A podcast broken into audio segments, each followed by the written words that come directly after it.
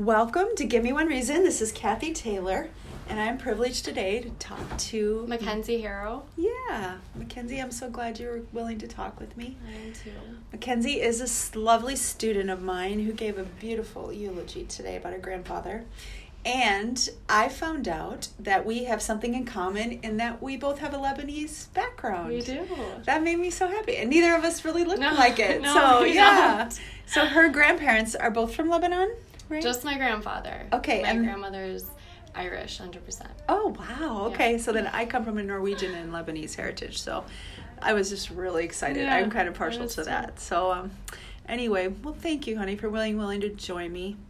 Um, let's just start. As you know, this podcast is about um, Gen Z, millennial people that um, just their thoughts about doubt and faith and their journeys and kind of chronicling your spiritual journey and what you have to say. And you said you'd like to talk to me, so let me start with asking you about your background and where you come from. Um, well, my background was I am born and raised in Oconomowoc, and I went to a Catholic school. Although I am not Catholic, Mhm. I am First Congregationalite. So when I was in elementary school, I was always having to deal with being kind of the outcast in a way. At church, I wouldn't be able to take communion, and there were different things that I was left out of because of that. Mm-hmm. So, and then um, I was homeschooled for two years and went to a public school, middle school, and I went to church growing up. However, my mom never really felt connected with the church that we went to. They um, kind of they weren't traditional in the way that she wanted it to be.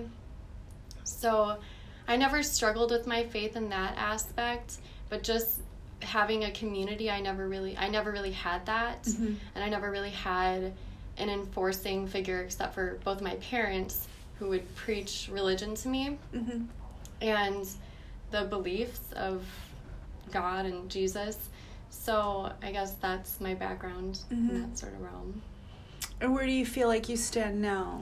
Well, after coming to college, I kind of um, felt like I had to strengthen my relationships. So I joined a Baptist Bible study. Oh, which was very new to me. And in the first few meetings, I met a woman and I connected with her. However, it was very, she came off very, I'm trying to think of the right word, strong. And she made me confess that if I didn't put all my faith into God and Jesus and I wasn't saved, which in the Baptist community Mhm, they really mhm, believe in, I would be going to hell. And I basically said this to her in a conversation I had with her. And it was very hard for me. Mm-hmm. And in that moment, I kind of was taken back and I just didn't really. I, I felt dirty. I felt You mean you prayed with her, or Mhm. you said those words Yes. that she like repeat Yes. after me? I'm a sinner, and yes, yeah, it was that. and it made you feel dirty. Yes. Mm. And then I I remember walking to the library and crying and I called my mom and she's like, "Don't believe that. You don't need to be saved. You you've Mhm. already been saved." Mm-hmm. But then when I was in the library and I was trying to do homework, but instead I was Mhm. this was going on in my mind and I was like, "Oh my gosh, she's she's she has a point. Like Mhm. you do have to accept the fact that if it weren't for Jesus, Mm-hmm. you won't be saved." Mm-hmm. So I think in the way that she said it was very hard for me to take. Mm-hmm. And I think for a lot of people that would be automatically just they would hear that and shut down. Mm-hmm. But for me, since I had faith before, I, Mhm. I listened and I had to listen internally as well to myself about what she was actually saying. So I think a lot of people today struggle with that because if I wasn't a believer to begin with and she would have said that to me, Mm-hmm. I would have been like, that's that's a whole bunch of crap. Like Mhm. you're saying that I'm gonna go to hell. You're saying, Mhm. and she was describing what hell was. Mm. So the way she said You it mean was like fire and yeah. hot and Yeah. tortured forever? Yeah. Mm-hmm. So after that, um, you know, I I went to the Bible studies and I was involved and over, um, you know, talking with them. I I started realizing things and this um, spring break, my mom and my family and I, we actually went to Noah's Ark, and Mm-hmm. it just kind of solidified my belief. Oh, you mean the the recreation? the recreation Okay, of Noah's yeah. Ark in Kentucky. Uh huh. hmm And um, so, but then what? At, like for like, what super real like solidified my belief was that in January, um, I was struggling with my faith, and I don't tell much many people this, but um, I uh, was I have a diary, so I was writing in it, and I um, was praying that there would be. I don't know if you have to like It's okay. Okay. like a solidifying epiphany moment where it would reaffirm my belief. So, Like you were asking God to Yes. reveal Himself to you Yes. in a, the And- way that you know. yes. Okay. So, I was praying about it and I wrote about it in my diary. And um, it must have been, honestly, the next day. It was January. Um, I, my uh, boyfriend was out of town. He went on a ski trip, and then it was my first time seeing him. And uh, I went over to his house, and on the way back from his house, we got into a car accident. Thankfully, both of us had only minor injuries, and we came out walking. But we were hit by a semi in his small BMW, Mm. and the chances of that, of us walking away from that, Mm. were very slim to none. Mm-hmm. And um, I suffered um, a concussion, but also memory loss from it. Mm. So, like, I can't really, like, everything that I know about the accident basically had, had been told for me by him or my parents, and I don't even remember my time in the hospital.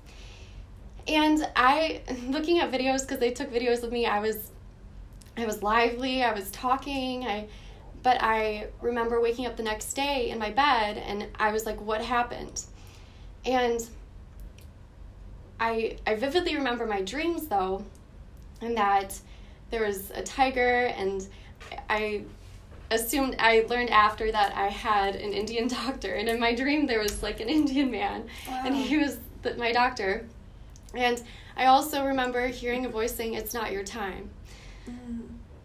and that was probably like the moment when I like realized and it solidified my beliefs. Wow. So you you probably had like a near death experience. Is that what you're thinking? maybe? Yeah. Yeah. Yeah. And so basically with the car accident it was we were coming home and all this I don't really remember and the Mhm. last thing I truly remember is being on the highway and saying, Matt, look, it's it's our own little highway. It was on I ninety four and no one was out. And it was it was eleven and my mom had been calling me, Come home Mhm. So I remember going, it was our own little highway. And the song, um, I think Never Let Me Go was Mhm. playing. And then after that, I kind of disregard everything. Um, but there was a red truck and it was stopped on the highway. And um, being good Samaritans, we pulled beside it and no one else was on the highway. And um, there was a man in the driver's seat, head down, and he was unresponsive. And um, Matt, I Matt said to me, I can't remember this, but he said to me, call nine one one, and I I he told me I shut down, I couldn't do it. Mhm. So we went behind the car and put on our flashers, and we called nine one one, and um, they said just just stay tight, we're sending someone, and so we stayed behind the car with our flashers. And you know, you think the highway was completely dead. It had Mhm. been snowing that day, but the roads weren't an issue. And um, then Matt saw in his rearview mirror a semi coming for us, and it wasn't stopping or slowing down. So he reversed it and then gunned it into the ditch. Mhm. So you would think that the semi wouldn't hit Yeah, us, yeah. it would hit either the red truck or hopefully go into the other lane. Yeah. But instead, it came towards us, and it went like in the ditch and hit us, and we went at like Oh a 360 and hit the guardrail. Yeah, and then um, another semi came and hit the red truck, and uh, like a few Oh, minutes God. after, it's like they weren't even seeing us or something.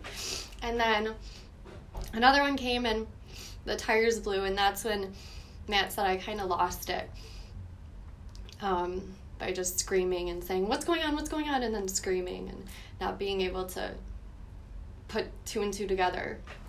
And um, so it, in that moment, I lost it. And I eventually, you know, I, I went to the hospital, got CAT scans, woke up the next day, couldn't remember it, but I had my mom and my dad and my sister and Matt putting it together for me.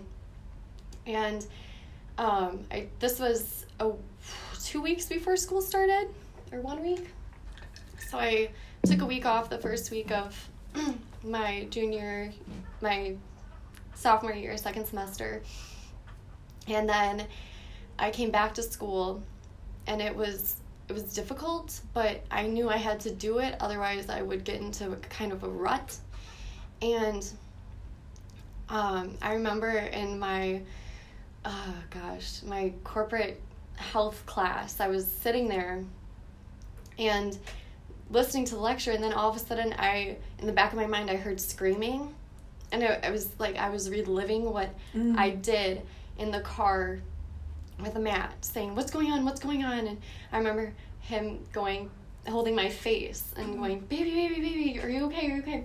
And so then that like happened to me. So it's been little bits of flashbacks like that. And but but the thing with all of that that happened is like my faith just got so much stronger and it just validated my faith so much more and i remember opening up to it with a friend and she was like saying how as much as she believes she needs a moment like that Mm. and it, it, it just kind of it, it just kind of hurts me to hear Mhm. that because you know you shouldn't have to have a moment like that Mm. you know but in the fact that i i prayed to have a moment like that Oh, and then you got it. Is Mhm. it kind of like be careful what you pray for? Type yeah thing? Yeah. kind of Yeah. kind of but also in a way i'm so grateful and Mm. i've and i've talked to my mom about it and i've talked to Mhm. matt about it and i i wouldn't have changed it for the world because of how much respect i got out of like how much more i respect people because of that Mm. and how you don't know what's going on in their life and there can be so much going on in their hearts and in their minds and you have to respect that and i can really sympathize with people now who have had concussions and who have had car accidents and who people who are struggling with their faith because Mhm. i i've been there Mhm. and having a moment like that validates it but the fact that people have to go through something like that Mhm. that traumatic to have validation is is sad. Mm. That's very powerful, Mackenzie. Yeah. Thank you for sharing that. Yeah. I know I have a lot of friends who are atheists, and um, the whole reason I started this podcast was my, you know, contact with that national atheist. I was on his podcast, and um, he's I love him. He's precious, but um, I, you know, when my son was dying of cancer, and he's to watch your four year old die um, for six months. He was supposed to live die in a week, and he lived for six months, and to prepare him to die, and to help him go through this. And honey, you're gonna go to heaven, and um, it's gonna be beautiful. Because what else do you tell a four year old? It's Yeah. gonna be like Disney World, because we want to make a wish, and and then he doesn't die, and then he doesn't die, and he doesn't die, and and then he's tired, and you just want him to go because he doesn't want to be here anymore, and but I felt such a peace. Like as I say those words to you, Yeah. I, how did we go through that? How did that be just this thing we did? And my other children, and wake up every day and love Josiah and just help him die and be there for him as long as we have him. And how did we do that? Well, I'm sorry, but the only thing that got me through that for me was my faith Yeah. and i uh it's so personal and it's so emotional and then he does he dies he becomes brain dead Mm-hmm. and we go to sign papers you know and um he woke up. Well, it wasn't good news because his tumor had overtaken his brainstem. He had breathing tubes. What are we going to do with him? And I'm like, God, what are you doing? You know? Well, then it all made perfect sense. A new surgeon had come, you know, and if he would have died the six months before, that surgeon wouldn't have been there. And looking backwards, it's almost like a perfectly written story, Mhm. right? But in the middle of it, it doesn't seem like it. And so every decision we made during those years were made by that what do we feel in our heart? Like what are we supposed to do? What are we led Yeah. to do by some outside or inside unction? Yes do this don't do this. And it led to this kind of beautiful place.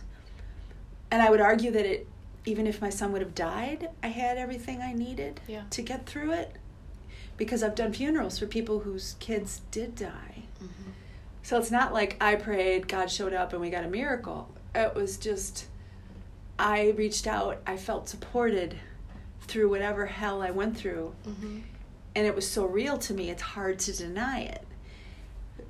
And to take that out of my experience, I'd have to take all that that sense, that validation you're talking about. Yeah. And I don't want to live without that. Yeah. It's amazing Yeah. and it informs my life now. It's not that my I wouldn't still love people. Do, you'd still be a kind person, Yes, Mackenzie. I bet you were really sweet and kind before you had that prayer with that Yes. lady. And I just to go on record, I totally disagree with that approach at this point in my life. But it doesn't mean that God's not real to me. Yes. I hate the way he's represented. I hate that hell is even an issue. Um, and I'm sorry that was told to you. The other day, the protesters, I almost lost my mind. Yeah. Um, they were saying in their megaphone to the students on campus, you know, you will go to hell, and if you have an abortion, you're worthy of the death penalty, and, um, you know, hell is hot, and oh my gosh, I got involved. It wasn't pretty, but um, I hate that. Yeah. And I just think that has nothing to do with God. Yeah.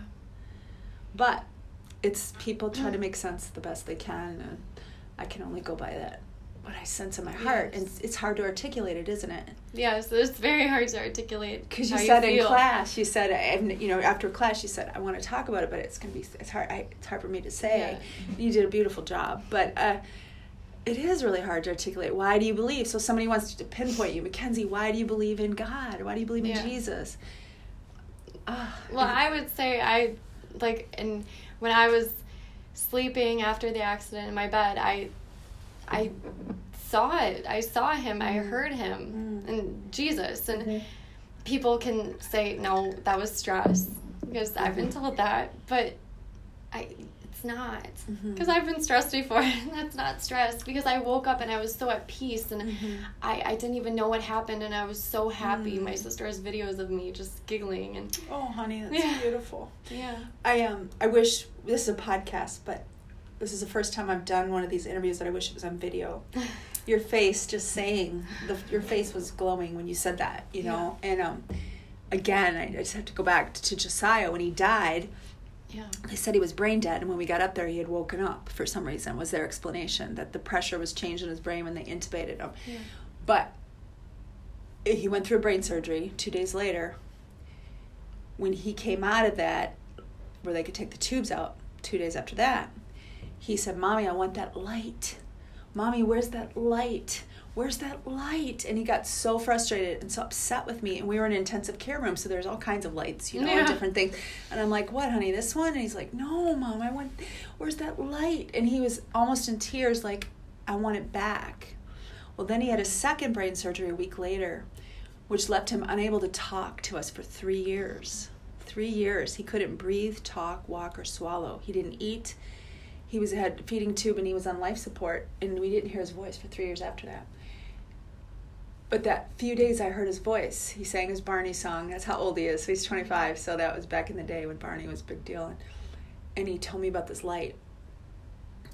But when he was nine and he was better again, we went to a funeral of a little boy that he had prayed for, that he had played with. And I remember my biggest fear was like, oh, how do I explain this to him? You know, you're not special.